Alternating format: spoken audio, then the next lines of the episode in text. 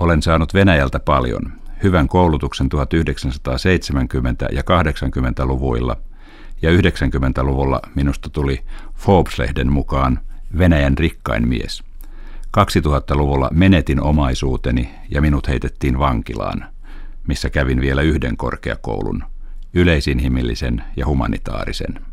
Näin toteaa Mihail Hadarkovski Venäjällä viime vuoden lopulla julkaistussa Mihail Hadarkovski Stati Dialogi Interview artikkeleita, kirjeenvaihtoa ja haastatteluja kirjassa, johon on koottu Hadarkovskin vuosina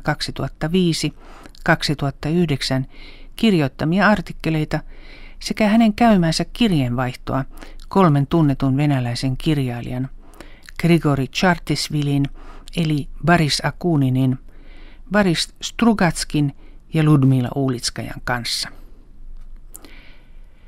Mikä on tämä mies, joka jos Venäjän valtamedioiden kuvauksiin on uskominen, hankki 1990-luvulla petoksella ja rikoksella omistuksensa muun muassa öljyyhtiö Jukosin, rikastui suunnattomasti, mutta vangittiin vuoden 2003 lopulla ja tuomittiin leirille maksamattomien verojen ynnä muiden rikosten takia. Toisaalta ihmisoikeusliike Venäjällä ja sen ulkopuolella katsoo, että Mihail Hadarkovski ja hänen yhtiökumppaninsa Platon Lebedev ovat mielipidevankeja. Millainen tämä entinen oligarkki ja nykyinen vanki todellisuudessa on? Vastauksessaan Ludmila Uulitskajan kirjeeseen Mihail Hadarkovski kertoo, että hän eli varsin tavallisen neuvostolapsuuden, lastentarha, koulu, pioneerileirit kesällä, nuorisoliitto Komsomol ja korkeakouluopinnot. Päämääränä Hadarkovskilla oli jo varhain päästä tehtaan johtajaksi. Ymmärsin vasta paljon myöhemmin, että isäni ja äitini suhtautuivat kriittisesti neuvostojärjestelmään, mutta sitä he eivät minulle paljastaneet, sillä he halusivat säästää minut vaikeuksilta. Niinpä minusta kasvoi kunnon komsomolilainen, jolla oli varma käsitys siitä, ketkä ovat vihollisia ja ketkä ystäviä. Kun koulun jälkeen valitsin kemian opinnot ja työskentelin myöhemmin sotateollisuudessa, suurin haluni oli puolustaa Neuvostoliittoa sen ulkoisilta vihollisilta. Mihail Hadarkovski opiskeli Mendelejeville nimetyssä kemian teknologisessa instituutissa ja valmistui erinomaisin arvosanoin. Vakaumuksellisena Komsomol-aktiivina hän opintojensa jälkeen jopa työskenteli Komsomolissa organisaattorina. Kun sitten perestroikan aikana puhalsivat jo toisenlaiset tuulet ja Komsomolin tuella alettiin perustaa nuorison tieteellisteknisen luovuuden keskuksia, toisin sanoen yrityksiä. Myös Hadarkovski ryhtyi yrittäjäksi, aloittaen kapitaalin keräämisen vaatimattomasti, muun muassa voileipiä myymällä ja varkkuja tuunaamalla. Näitä tuottoisammaksi bisnekseksi osoittautui tietokonekauppa, kun Neuvostoliitossa vihdoin alettiin sallia henkilökohtaisen tietokoneen hankkiminen. Ehtipä Hadarkovski kumppaneineen perustaa oman pankinkin, vaikka sen perustamisvaiheessa laki ei vielä sallinut yksityispankkeja. Neuvostoliiton hajoamisen jälkeisinä vuosina lainsäädäntö laahasikin pitkään pahasti jäljessä, joten käytännössä ei Hadarkovski eikä kukaan muukaan 90-luvulla rikastuneista venäläisistä oligarkeista voinut hankkia omaisuuttaan täysin laillisin keinoin. Mutta palataan 1990-luvun alkuun, jolloin odotukset olivat korkealla, kuten Hadarkovski kirjoitti Viedomost-lehdessä elokuussa 2005.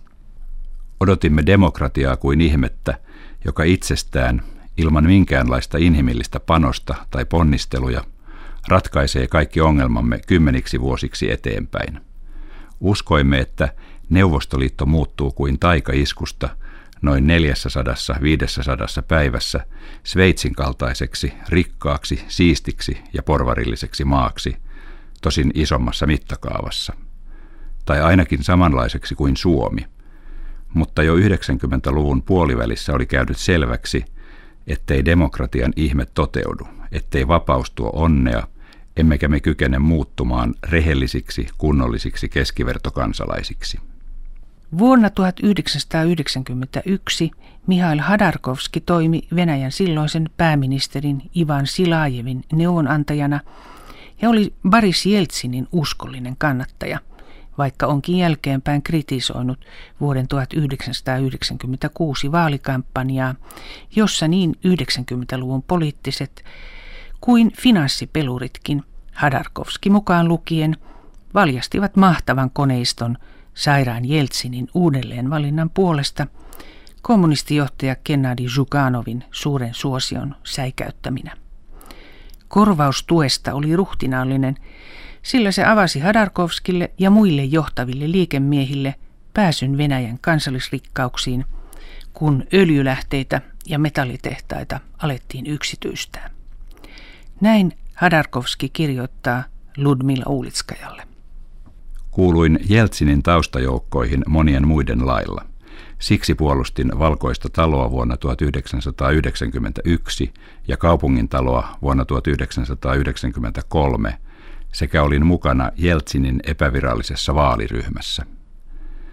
Tuki Jeltsinille on tosin osoittautunut minulle varsin kohtalokkaaksi, sillä hänen vuokseen en asettunut vastustamaan Putinin valintaa, vaikka minulla kyllä oli hänestä oma näkemykseni – nyt Hadarkovski katsookin, että Venäjän käännös autoritaariseen suuntaan lähti liikkeelle juuri tästä vuoden 1996 presidentin vaalikampanjasta.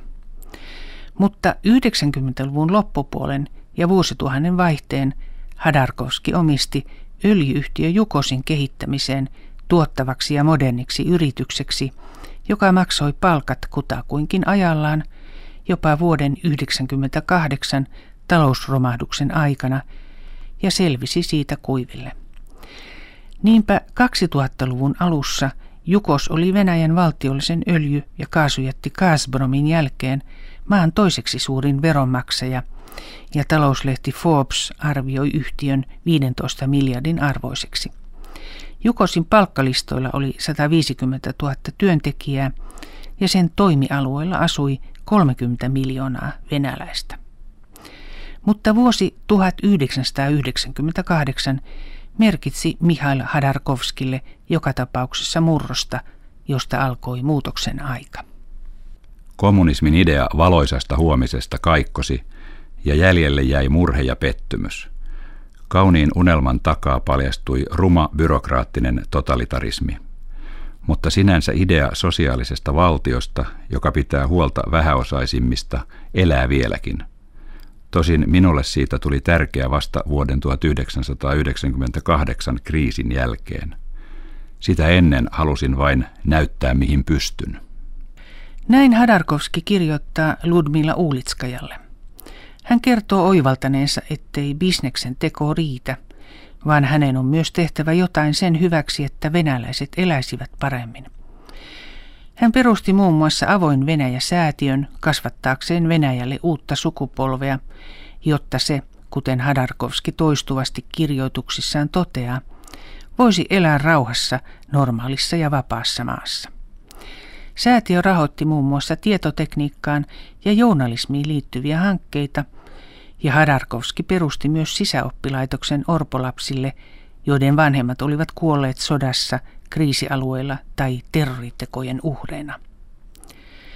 Vuonna 1999 Hadarkovski ehdotti Jukosin johtokunnalle, että yhtiö muutettaisiin avoimeksi, läpinäkyväksi ja länsimaisten kirjanpitosääntöjen mukaan raportoivaksi ja että se listattaisiin pörssiin. Vuosituhannen alussa – hän ilmoitti jättävänsä yhtiön johdon vuoteen 2008 mennessä. Kävimme presidentin kanssa vuonna 2000 keskustelun pelisäännöistä. Putin sanoi lähtevänsä siitä, etteivät suuryritykset ryhdy politikoimaan. Me kaikki, minä mukaan lukien, ilmoitimme olevamme samaa mieltä. Tämän lupauksen Jukos täytti pilkulleen, vaikka ylin syyttäjäviranomainen onkin tehnyt kaikkensa löytääkseen todisteita päinvastaisesta. Mutta missään vaiheessa ei ollut puhetta siitä, etteivätkö liikemiehet voisi henkilökohtaisesti olla mukana poliittisessa toiminnassa. Omilla varoillaan Mihail Hadarkovski kuitenkin tuki Venäjän oppositiopuolueita, Jablakoa, oikeistovoimien liittoa ja kommunisteja. Vaalien 2003 alla hän antoi rahaa myös yhtynyt Venäjän valtapuolueelle ja oli mukana, kun Venäjän bisnespiirit ajoivat tuolloin muutoksia muun muassa öljyputkien käyttöoikeuskäytäntöön sekä tiukennuksia korruption vastaisiin toimiin. Tästä teemasta Hadarkovski käytti tiukan puheenvuoron presidentin hallinnon helmikuussa 2003 järjestämässä yrittäjätapaamisessa, mikä ei presidentti Putinia miellyttänyt. Aikoiko Hadarkovski kaapata vallan Venäjällä, kuten hänen vastustajansa väittävät? Tuskinpa, mutta autoritaarisesti hallitussa maassa kaikkea yhteiskunnallista toimintaa voidaan pitää poliittisena – ja ilmeisesti valtaa pitävät kavahtivat Hadarkovskin toimintaa siksi, että hänestä näytti tulevan liian riippumaton Kremlin luomista vallan vertikaaleista. Lokakuuhun 2003 mennessä oli jo selvää, että Jukos on hävinnyt pelin. Vastustajien koston mittasuhteet ja muodot alkoivat olla sitä luokkaa.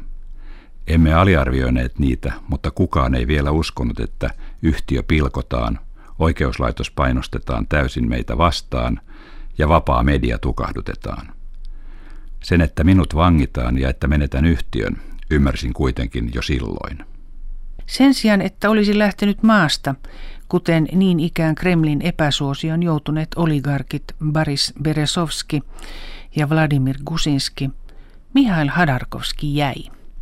Hän päätti syksyllä 2003 lähteä kierrokselle Venäjän alueelle hoitamaan bisnessuhteita ja pitämään luentoja säätiönsä Avoin Venäjä järjestämissä tilaisuuksissa. Hän osallistui myös Venäjän ihmisoikeusliikkeen foorumiin Nizhny Novgorodissa, josta matkaa oli määrä jatkaa Irkutskiin. Mutta Novosibirskissä välilaskun aikana FSB vangitsi Hadarkovskin ja häntä syytettiin Jukosin toimitusjohtajana muun muassa veronkierrosta. Näin siitä huolimatta, että Venäjän verohallinto oli vasta vähän ennen vangitsemista nimennyt Jukosin maan parhaaksi veronmaksajaksi. Yhtiö olisi ollut valmis maksamaan nämä valtion liki 28 miljardin dollarin vaateet, mutta sen tilit jäädytettiin. Ja Hadarkovski istui tutkintavankeudessa vuonna 2005 pidettyyn oikeudenkäyntiin saakka, jossa hänet tuomittiin yhdeksäksi vuodeksi vankeuteen.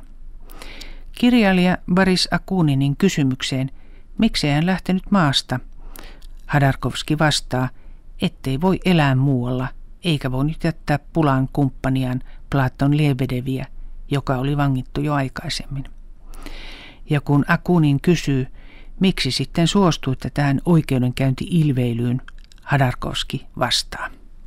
Teitä varmaan huvittaa se, mitä nyt sanon, mutta tunnustan olleeni todella naivi. Miltei loppuun asti uskoin, ettei oikeuslaitos voi tehdä syyttämispäätöstä ilman näyttöä, selkeiden todisteiden vastaisesti ja vieläpä julkisessa oikeudenkäynnissä. Uskoin, ettei tuomioistuin voi suoranaisesti toimia lainvastaisesti. Mutta niin vain kävi. Mutta mitä vankila ihmisille teettää, kysyy kirjailija Ludmila Uulitskaja Mihail Hadarkovskilta viitaten Aleksander Zarzenitsiniin, jonka mukaan leiri karaisee ja on arvokas kokemus, kun taas kirjailija Varlam Shalamovin mielestä leiriolosuhteet ovat täysin epäinhimilliset. Hadarkovski vastaa. Vankila on kulttuurin ja sivilisaation vastakohta. Täällä hyvä tarkoittaa pahaa, valhe totuutta. Täällä roisto koulii toista roistoa, mutta kunnon ihmiset tuntevat itsensä syvästi onnettomiksi, sillä he eivät voi tehdä mitään tässä vastenmielisessä järjestelmässä. Minä yritän vain selvitä hengissä ja antaa anteeksi.